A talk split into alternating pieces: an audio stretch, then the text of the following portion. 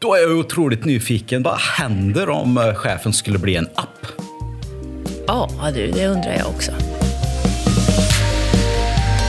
Hej och välkommen till Be Digital-podden. Och eh, jag som sitter här i poddstudion idag heter Stefan Skoglund och jobbar på Compare i Värmland.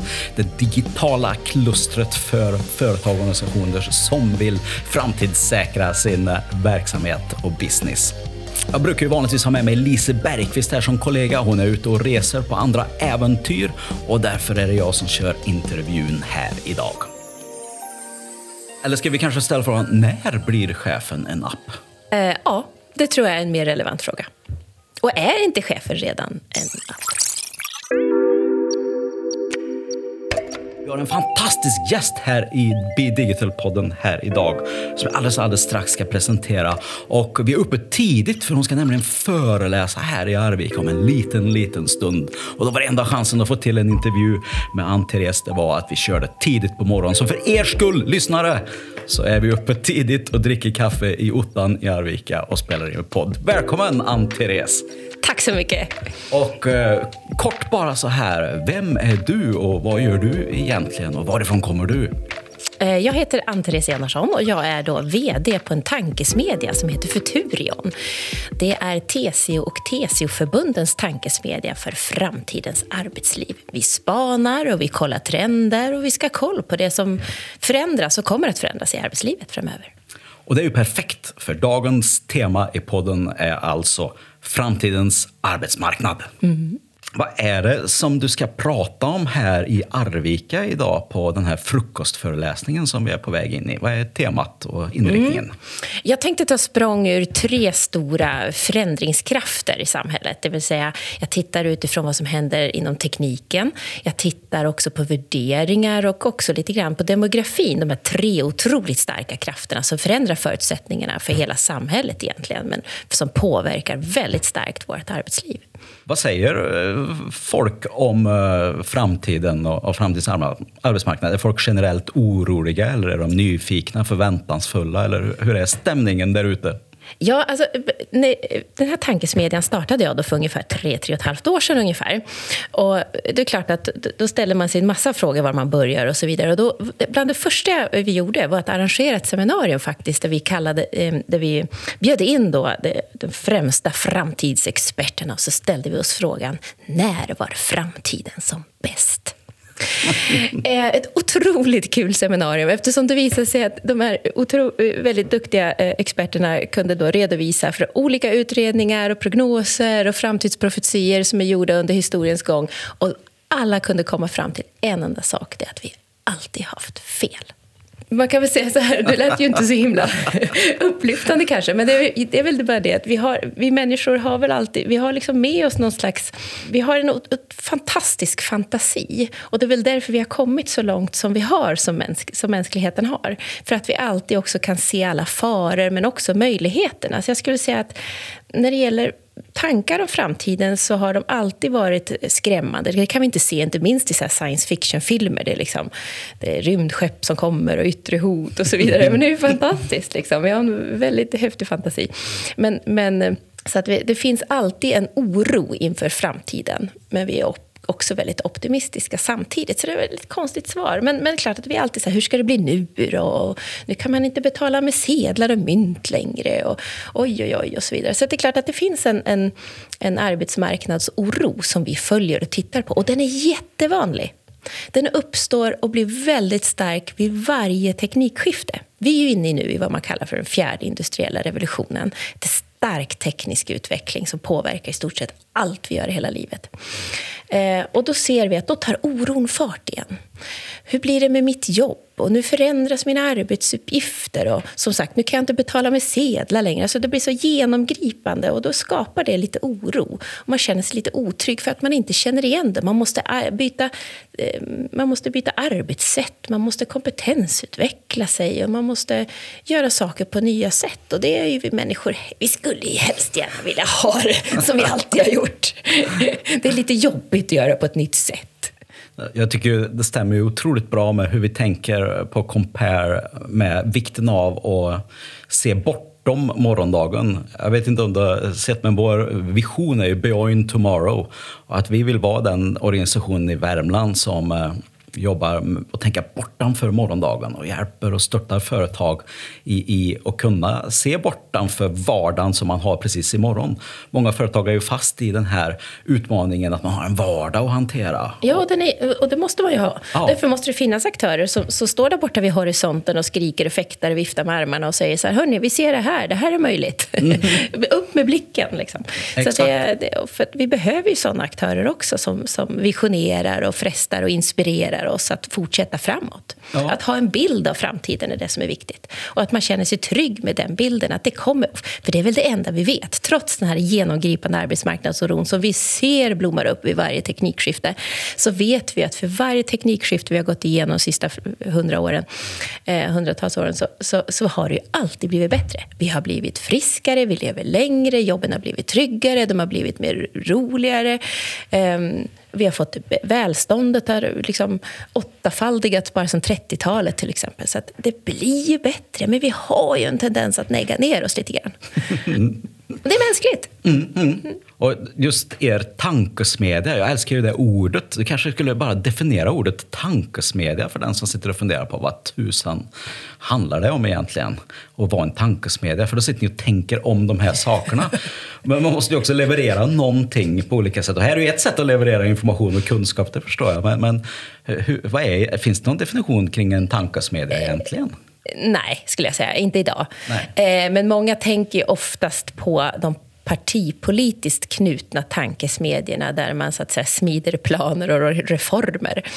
Eh, det är väl det vanligaste kanske som många tänker på. Men tankesmedier idag är så mycket mer. Idag skulle jag vilja säga att think tanks mm. börjar bli mer do, do tanks, jag kan inte prata på morgonen här. Uh, så det gäller så många tankesmedjor börjar bli mer att man gör mycket mer. Det är klart att man skriver, många läser fortfarande mycket rapporter, man följer forskningen, man gör scenarios och så vidare.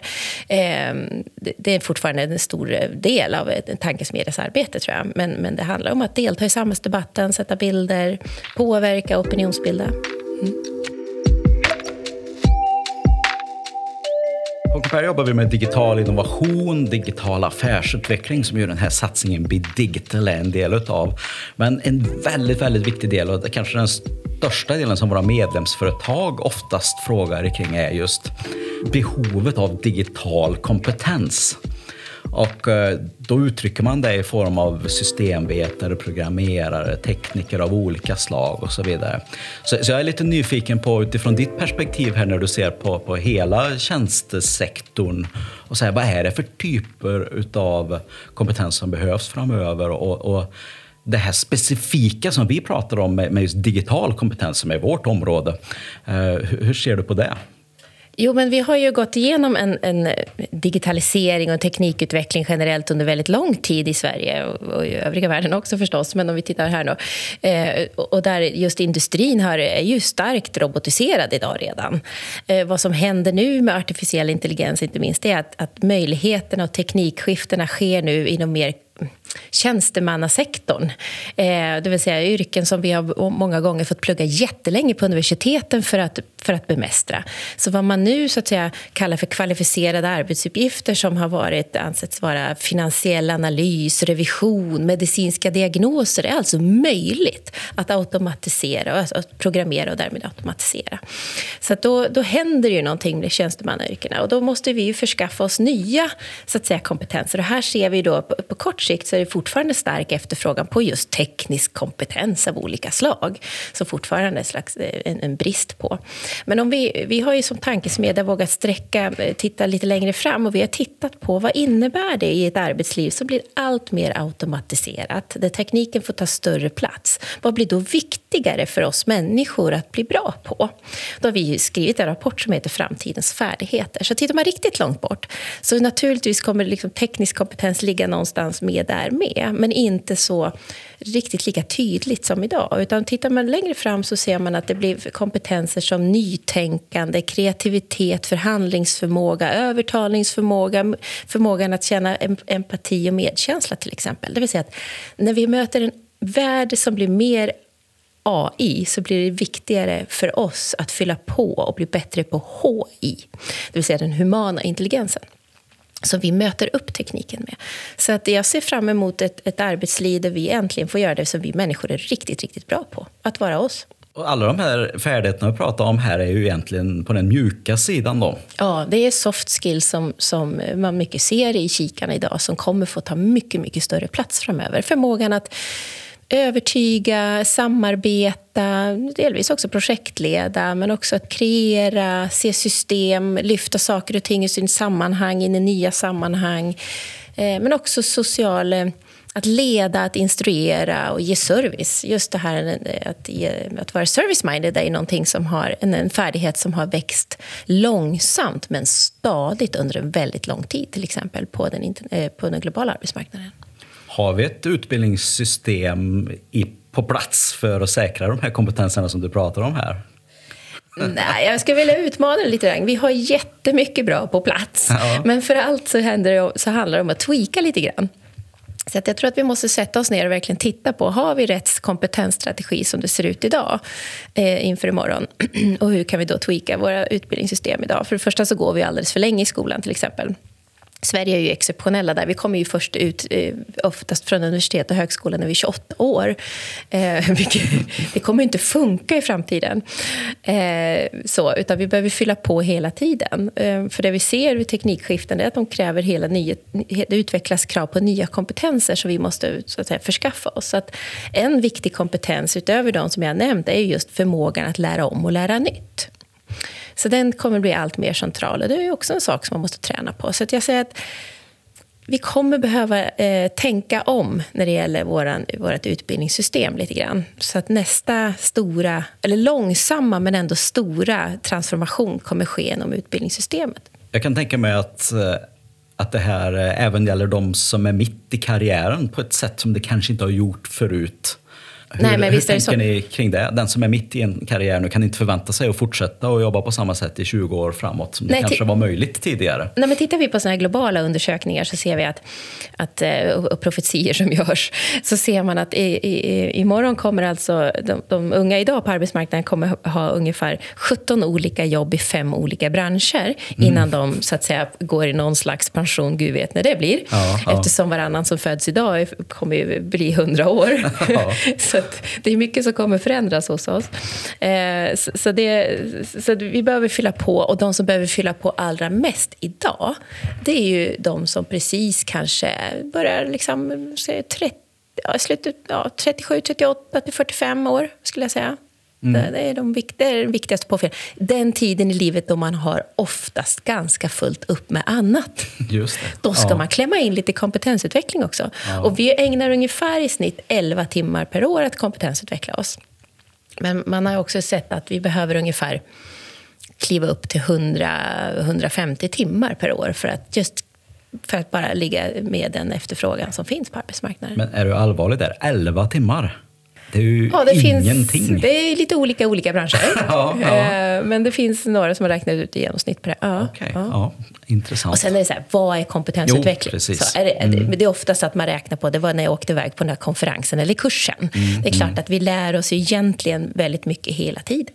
Men det är väl det att vi måste ta lite större individuellt ansvar än vad vi har behövt eller tänkt på tidigare. Att vi kanske måste göra någonting på fritiden. Vi måste kanske liksom förkovra oss på olika saker. Det betyder inte att det alltid har en nära anknytning till mina arbetsuppgifter idag. Utan det handlar om att förkovra sig i saker och ting som man är intresserad av och lära sig någonting nytt. Det är huvudsaken, att träna sig att lära sig nya saker.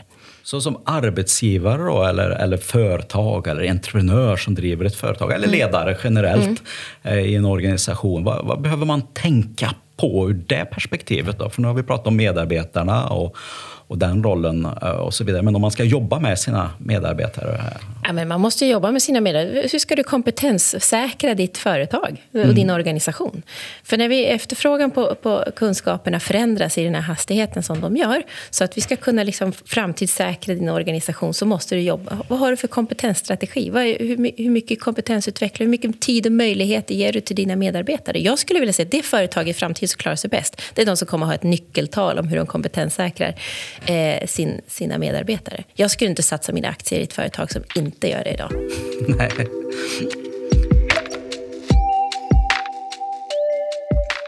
Vad händer på Futerium framöver då? Hur ser framtiden ut för er? Ja, ja just det. Um, ja, det, det, får, det får framtiden utvisa. Men, men eh, vi tittar nu på olika... Vi, vi, vi förkovrar oss på olika utmaningar i arbetslivet. Och Det vi kommer att titta lite extra på nu det är ju bland annat det med data och integritet också. Mm. Det är en annan viktig aspekt som vi inte ska prata om idag men som jag kan då tipsa lyssnarna på att hålla utkik under våren. Så släpper vi en poddserie mm. om utmaningarna med, den digitala, med, med digital teknik i arbetslivet där du då kan bli kan och är övervakad och hur, vi, hur, hur integriteten mår och står då. Hur hittar man den? Den kommer finnas på vår webb och den kommer finnas i alla eh, poddspelare. Perfekt. Mm. Något annat du skulle vilja tillägga som är viktigt här? Nej, men det, är väl att, eh, det, det, finns ju idag en enorm möjlighet att ta del av utbildningar och kunskaper på olika sätt. Allting är ju liksom digitalt idag. Det finns ju på nätet det mesta. Det är, det, det är där vi har morgondagens universitet. Det är digitalt. Det finns gratiskurser och kunskaper. Och det finns det jättestora bolaget Google, inte minst, som de allra flesta kan relatera till. De erbjuder gratisutbildningar, eh, både för mig som företagare men också för mig som individ individ i det digitala samhället hur saker och ting fungerar. Så det finns liksom så otroligt mycket att ta del av om du bara slänger ut där och börjar surfa. Det har aldrig varit lättare att bli klokare än idag. Okej, okay, men så utifrån allting som vi har pratat om här nu då, kommer chefen att bli en app framöver? Väldigt mycket av det chefer och ledare gör idag kommer att vara möjligt att stoppa in i en app. Absolut. Jag tror att den rollen står under kraftigaste förändringar. Chefer och ledare kommer finnas kvar, men allt som vi har definierat som ett chefs och ledarskap kommer stå under kraftig förändring. Jag tycker att det var superintressant att tänka på de här sakerna som vi har pratat om här idag och hur det med automatisering och digitalisering inte bara påverkar det vi kanske tidigare tänkt som, som arbetare eller enkla servicejobb utan att, som du framhäver här, de, de avancerade tänkarjobb. Eller Men det är jurister, det är läkare. Det ja, ja, precis. Alla de typerna av saker. Det, det, tycker jag att det är någonting som vi måste ta med oss och fundera kring. Hur ser det ut i vår bransch? Hur ser det ut på mitt företag?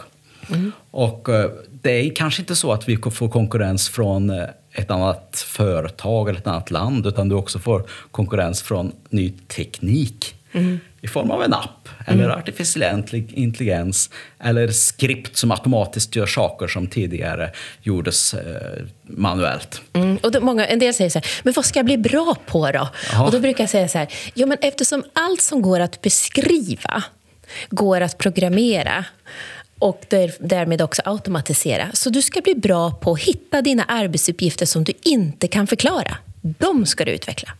Tack så mycket, Ann-Therese, för att du har varit med oss här i Be Digital-podden här idag. Hur har det känts, tycker du? ja, det var tidigt på morgonen, får jag säga. Eh, se om det kommer hända igen.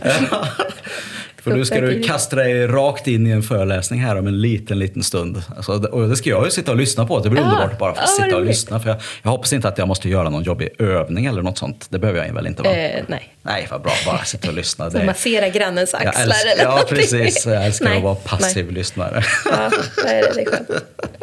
Kul. Och vill man veta mer så kan man givetvis gå in på futerion.se och läsa mer och följa poddarna som finns där. Så du håller dig uppdaterad på framtidens arbetsmarknad och vad som händer där. Och om du kanske en gång blir en app, vad vet vi? Tack så mycket Ann-Therese och ha en riktigt fin dag här i Arvika så hörs vi och ses snart igen. Tack så mycket!